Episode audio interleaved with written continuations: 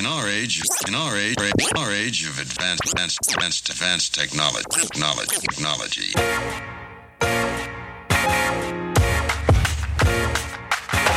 Digit, digit, digital dialogues. Welkom, dit is de Digital Dialogues, een podcastserie van Adformatie en Google over digital maturity. Ja, over hoe bedrijven dus met hun marketing echt vooruitstrevend kunnen zijn of kunnen worden. Nou, in zes afleveringen verken ik, Meike de Jong, samen met de experts en specialisten het pad dat bedrijven moeten bewandelen om een digitale en datagedreven marketingorganisatie te worden. Ja, want wie ervoor wil zorgen dat de klant beter wordt bediend en dat de resultaten ook verbeteren, moeten echt gaan bewegen. Nou, eerder hebben we al gehoord dat je één, de juiste data moet verzamelen. Twee, daar waarde aan toe moet voegen door de juiste analyse tools te gebruiken. En daardoor gaat een heel nieuwe wereld open voor marketeers. Als wij kijken naar de automated tools, dan zie je dus ook dat je uiteindelijk op basis van enkel klantprofielen, dat is uiteindelijk wel de, zeg maar de eindfase, dat je eigenlijk kunt voorspellen op het moment dat iemand binnenkomt bij jou in de funnel, wat de kwaliteit van die klant is. Dus hoe goed is die klant? Valt hij in het bakje van de beste performers van jouw bedrijf? Um, ja, en dat is natuurlijk wat je wil, want je wil zoveel mogelijk van dat type klant hebben die zoveel mogelijk rijden in ons geval. Voor marketeers is het in deze digitale tijd essentieel om in de huid van de klant te kruipen. Welke route leggen zij nou precies af in hun koopproces? En waarom kopen ze eigenlijk dat ene product of die dienst of die service? Nou, met onze rugzak gevuld met data en automatisering richten we onze blik in deze aflevering dus op de customer journey. Ofwel, hoe kun je als bedrijf door het in kaart brengen van de customer journey marketing persoonlijker en ook efficiënter maken? Nou, die vraag ga ik beantwoorden met een aantal gasten hier vandaag. Mirella Kleine, hoogleraar Customer Experience Management aan de VU. Welkom. Diederik Dendekker stuurt het de Growth Team aan van de online supermarkt Picnic... met ook de focus op marketing. En Reinder Bruins, hoofd digitale strategie... van het full-service online marketingbureau iProspect. Allemaal welkom, fijn dat jullie er zijn. Dankjewel. Dankjewel. Ja, nou eerst maar eens even een, een korte introductievraag. Want de customer journey, Mirella leg eens in één zin uit. Wat is dat nou eigenlijk? De customer journey vanuit ons perspectief geeft een inzicht in hoe klanten van het moment dat ze kennis maken terechtkomen bij het kopen van het product, maar vervolgens ook de beleving van dat product en, hoe ze daarover praten, dingen delen met andere consumenten. Oké, okay, Reinder, mist daar nog iets of niet? Uh, nou ja, mist, wat ik aan zou willen toevoegen is, is uh, dat het helpt om inzicht te krijgen in het ritme van uh, de consument. En een consument heeft ook niet één journey. Die heeft verschillende ritmes waarin verschillende uh, journeys ontstaan. En ja, dat, dat snappen van dat ritme helpt ook, denk ik, als merk om veel meer toegevoegde waarde te gaan hebben. Oké, dat ritme gaan we straks verder over praten. Diederik, in één zin. Wij proberen vooral heel goed te kijken naar in elk stapje wat wij de klant nog iets extra kunnen, of de consument extra kunnen bieden. Om die journey ietsje gemakkelijker te maken, of, of fijner of plezieriger. Um, en dat doen we op een echt een detailniveau. Elk stapje uh, proberen we ook veel samen met de klant te kijken... hoe kunnen we dat kleine stapje nou weer een stukje beter maken. Oké, oké. Okay. Um, Reinder, ik begin even bij jou. Want jij wordt eigenlijk ingeschakeld op het moment dat bedrijven zich met die nou ja, uh, stap bezig gaan houden. Met die customer journey. Wat is eigenlijk de eerste vraag die jij stelt als je bij een bedrijf binnenkomt? De eerste vraag die ik stel is, is wat is daadwerkelijk jullie uitdaging? Uh, het gaat natuurlijk altijd om een bepaalde omzet te behalen. Uh, schoorsteen moet roken. Maar wat is, wat is de pijn die daarin zit? Uh, wat, wat, wat, uh, wat gaan we daarin proberen op te lossen? Welke pijn voel je meestal dan? dat men ehm, moeite hebben om hun producten te verkopen. En ze denken gauw in volume. Terwijl ik denk niet dat dat het, dat het probleem is. Het probleem is, snap je de mensen wel die je probeert te bereiken. Hoe kom je daar eigenlijk, Mirella, als bedrijf achter um, wat de klant wil in die customer journey? Door met de klant te praten. Er, zijn heel, er wordt natuurlijk heel veel gepraat over de manier waarop wij data verzamelen. En daar hebben jullie ook al eerder aandacht aan besteed.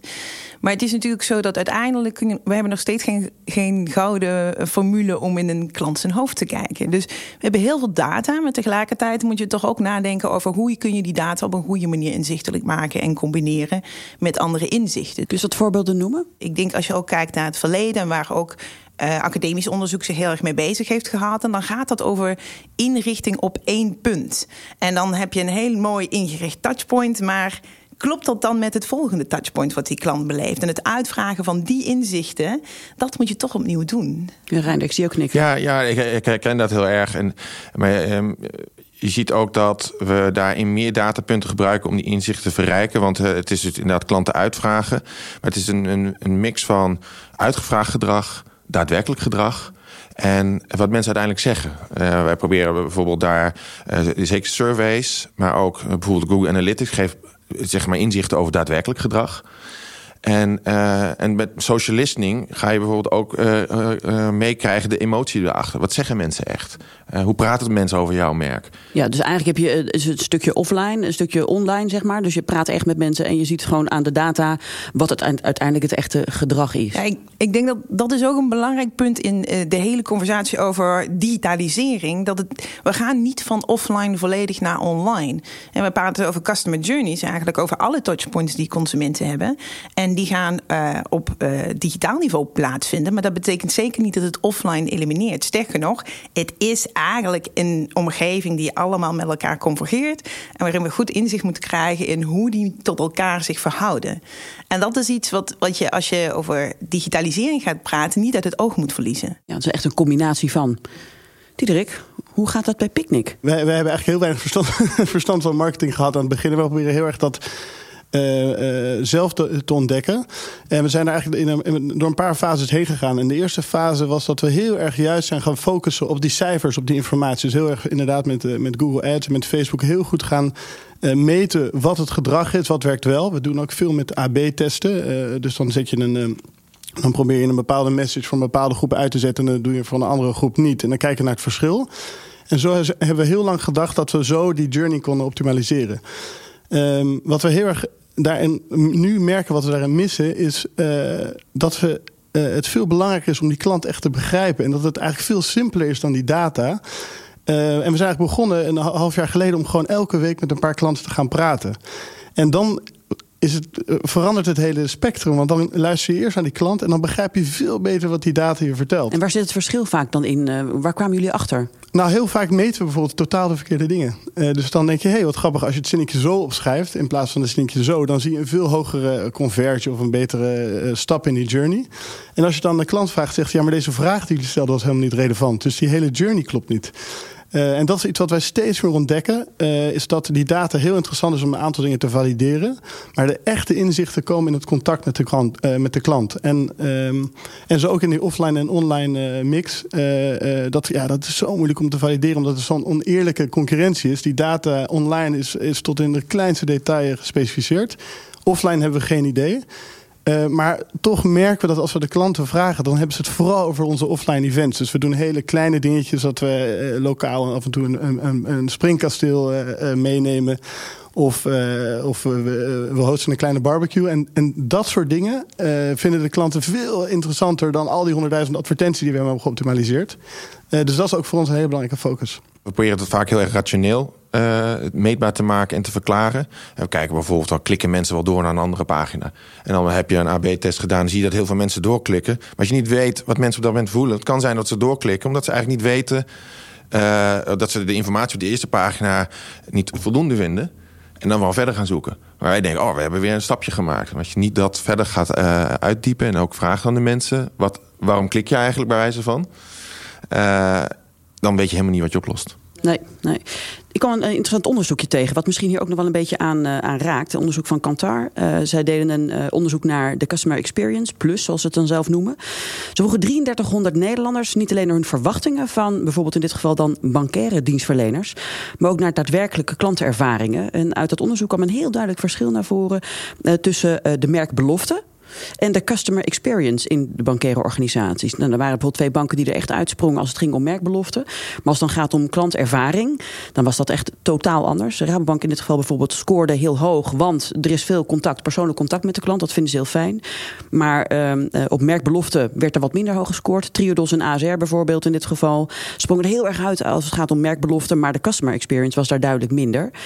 Uh, Mirella, wat, wat zegt dit over, over de klant? Nou, ik denk wat belangrijk is als je, waar we het net over hadden, als je de inrichting van touchpoints bekijkt, als je op specifieke touchpoints gaat richten, dan kun je heel erg nadenken over wat, wat is het doel van dit touchpoint. En vervolgens denken van, oh, dit is een touchpoint, dat voeg, dat eh, voeg ik toe aan die journey, omdat het dan makkelijker wordt voor de klant.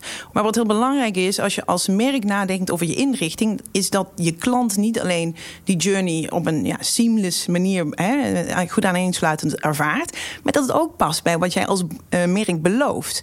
En dat, dat, dat is iets waar klanten je op afrekenen. Dus als jij een merk bent wat heel erg uh, bekend staat en dat als merkwaarde heeft dat het gemakkelijk is in gebruik, dan moeten al die touchpoints dat ook zijn. En consistent met dat merk meer bewegen. Maar als jij een merk bent wat heel erg op persoonlijk gericht is en dat je heel erg in, in, de, in de actie gaat met de klant, dan moeten die touchpoints dat over de journey heen ook bieden. En daar zie je dat het vaak misgaat, omdat bedrijven toch vanuit de functionaliteit van het touchpoint denken en soms minder vanuit hoe past die hele journey consistent bij mijn merkbeleving. En dat is niet verkeerd bedoeld, omdat ze natuurlijk denken van wat kan ik met dit touchpoint. Tegelijkertijd moet je je ook al vragen hoe hangt dat dan samen in het grotere geheel. Ja, absoluut. Ja, nou, wij merken dat ook heel erg uh, bij onze servicekant. Uh, dat is denk ik een van onze belangrijkste uh, elementen in de hele customer journey. Is te zorgen dat de klanten altijd op tijd, altijd de goede producten krijgen. En dat is iets waar we misschien wel meer op focussen dan, dan, dan welk ander aspect dan ook. Alleen daar, hebben we nog nooit echt actief mee gepromoot. Want we weten dat als we de klant beloven dat we altijd op tijd zijn... en de klant gaat ervan uit uh, en dat gebeurt niet, dat het zo disappointing is. Dus wij, wij proberen eigenlijk in die zin de klanten veel meer te laten ervaren. Van hé, hey, wat grappig, uh, Picnic is de afgelopen tien keer altijd op tijd geweest. Altijd goede service. Het is één keer misgegaan. En toen was die klantenservice ontzettend scherp daarin. en zo proberen we eigenlijk dat merk vanuit de serviceoptiek op te bouwen. Maar we denken dat het heel gevaarlijk is om actief te gaan zeggen van nou, Picnic is altijd op tijd. want dan als je die belofte dan niet waar maakt, dan is de, is de pijn natuurlijk veel groter. Nou, we hebben het natuurlijk nog steeds over die klant. Maar misschien is het ook leuk om de klanten heel even te laten horen. We hebben een aantal mensen gevraagd over hun ervaring uh, met verschillende bedrijven. Waar ik heel erg van hou. En natuurlijk is dat gewoon om je binnen te sleuren. Maar zo'n gezellig briefje erbij als je iets koopt. En dan, hey, gezellig, Marloes, hè, mijn naam. Wat heb je iets leuks gekocht? Nou, en weet je nog, vorige keer staat leuk bij die broek die je de keer daarvoor hebt gekocht. Nou ja, je, trapt er toch in. Ik vind dat de Bijkorf het heel goed doet. En ik vind dat zij het online inspirerend doen. Ik vind ook de winkels altijd heel fijn. Ik vind de website heel fijn. Ik heb dat ook met Zalando. Dat zijn echt mijn twee uh, toppers.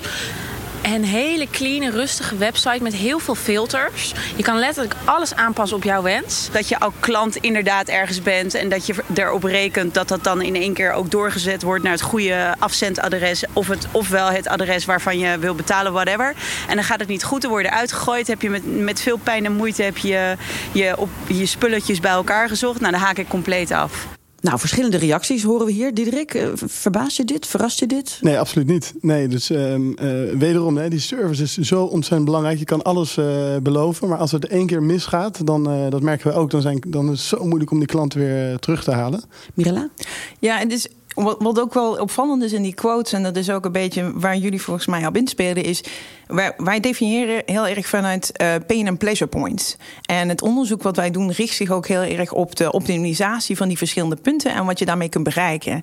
En bijvoorbeeld zo'n bestelling, en nou, dat is een punt dat moet gewoon goed gaan. Dat is een painpunt. Het wordt ook nooit een pleasure point. En niemand zegt van, wat een fantastisch snelle afhandeling van de bank. Absoluut, dat, uh, maar als het fout gaat, zitten uh, die punten wel een enorm afbreukrisico. En er is ook een optie om die niet zelf te doen. Je kunt die ook outsourcen natuurlijk. Daar kun je ook over nadenken. Dus je hoeft niet alles in je eigen bedrijf te optimaliseren.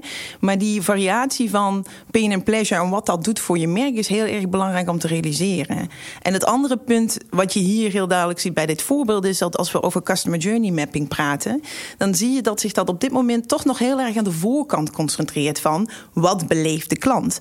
Maar waar wij heel erg op inzetten in eh, ons onderzoek en wat we ook vaak met bedrijven bespreken is de architectuur van die customer experience management, waarin je ziet dat als je dat eenmaal in kaart hebt, het hele bedrijf moet daarin mee. Het is niet alleen maar marketing die kijkt van wat denkt die klant en hoe vertaal ik dat. Nee, het is ook die organisatie en dat fulfillment center dat moet snappen hoe die punten bij elkaar elkaar komen. En dan zit je weer bij die cohesie en die overgang tussen die punten die heel belangrijk wordt. Ja. Je had een, een punt over uh, sommige dingen kan je outsourcen.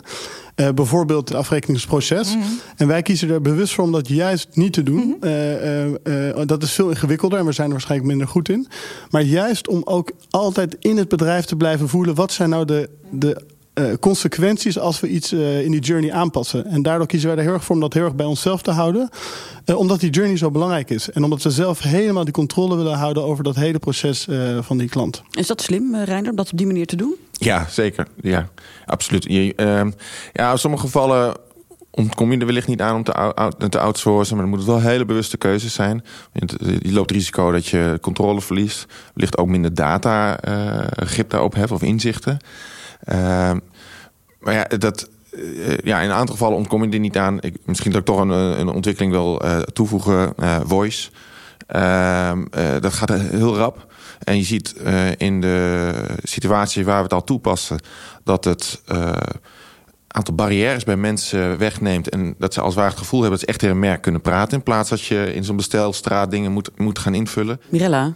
Ja, wat, wat hier ook wel belangrijk is... en waar we misschien ook soms vergeten over na te denken... is dat als je met name in die digitalisering... en ook als je nieuwe technologieën voor uh, consumenten introduceert... dat je ook, ook heel erg over roldefinitie uh, na moet denken. Want wij zijn gewend om uh, vanuit het bedrijf natuurlijk heel duidelijk te definiëren... van dit is wat wij doen.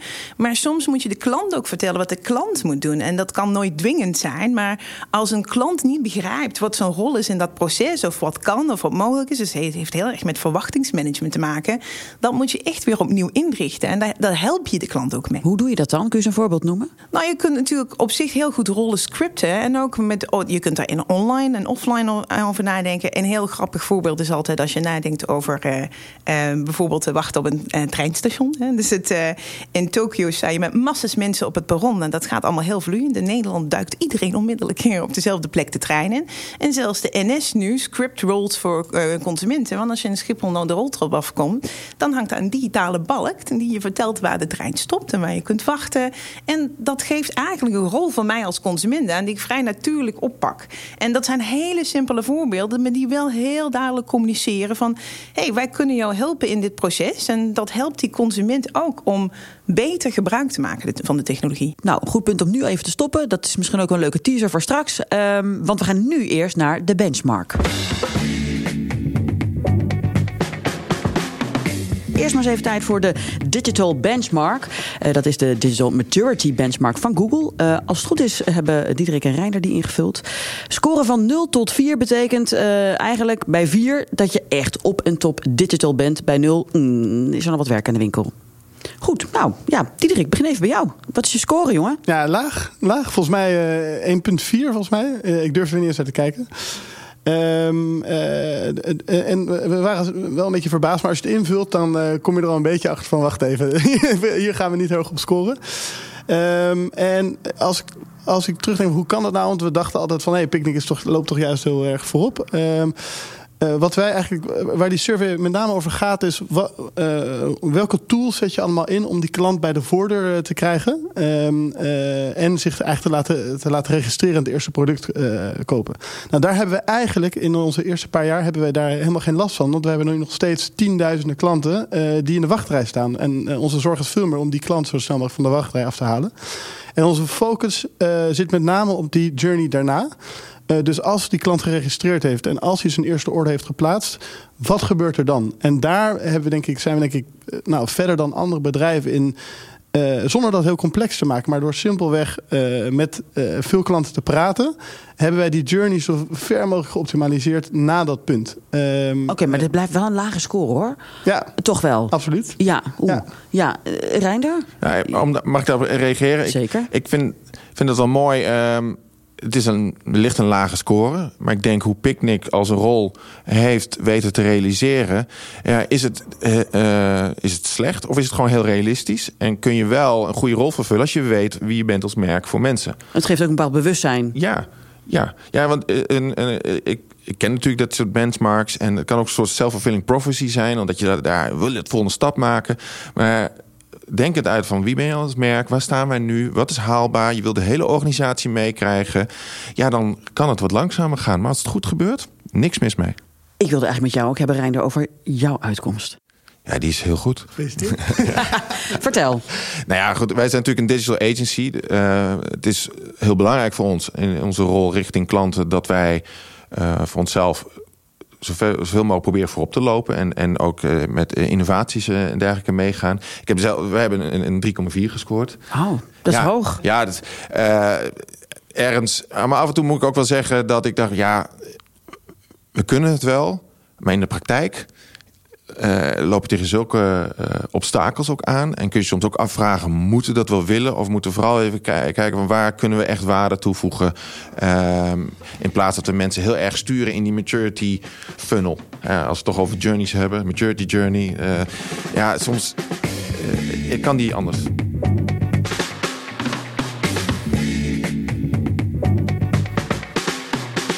Is natuurlijk een hele journey inderdaad. Hè? Maar in dit geval even die, die customer journey nog eens een keer. En Mirella, is dit nou de holy grail voor veel bedrijven op dit moment? Nou, ik denk dat het wel belangrijk is om die goed in kaart te hebben. Maar je moet je wel uh, afvragen wat je probeert te bereiken met de customer experience te verhogen. En dat is ook onderzoek waar wij heel actief mee bezig zijn.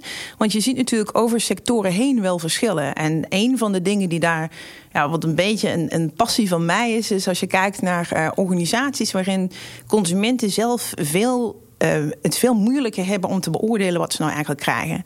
Als je in een hotelindustrie zit, dan is de beleving die je hebt, is gewoon wat je als bedrijf levert. En als die slecht is, dan doe je het slecht als bedrijf. En dat is ook terecht, want dan voldoe je gewoon niet aan de behoeften van de klant. Maar wij kijken ook naar uh, andere industrieën, zoals bijvoorbeeld uh, zorg en onderwijs, is ook natuurlijk mijn eigen sector. En daar zit het wel iets complexer in elkaar. We zien dat uh, inmiddels customer experience is een uh, streven van bedrijven, ook voor non-profit sectoren en, en zorginstellingen en, en onderwijs. Tegelijkertijd leiden klanten daar ook heel veel uit af. Dus ze luisteren heel graag naar hun medestudent of een medepatiënt om een mening daarover te vormen. Maar dat zegt niet altijd dat je krijgt wat je nodig hebt. Ja, verschillende sectoren kijken er op een andere manier naar. Ja, ja duidelijk.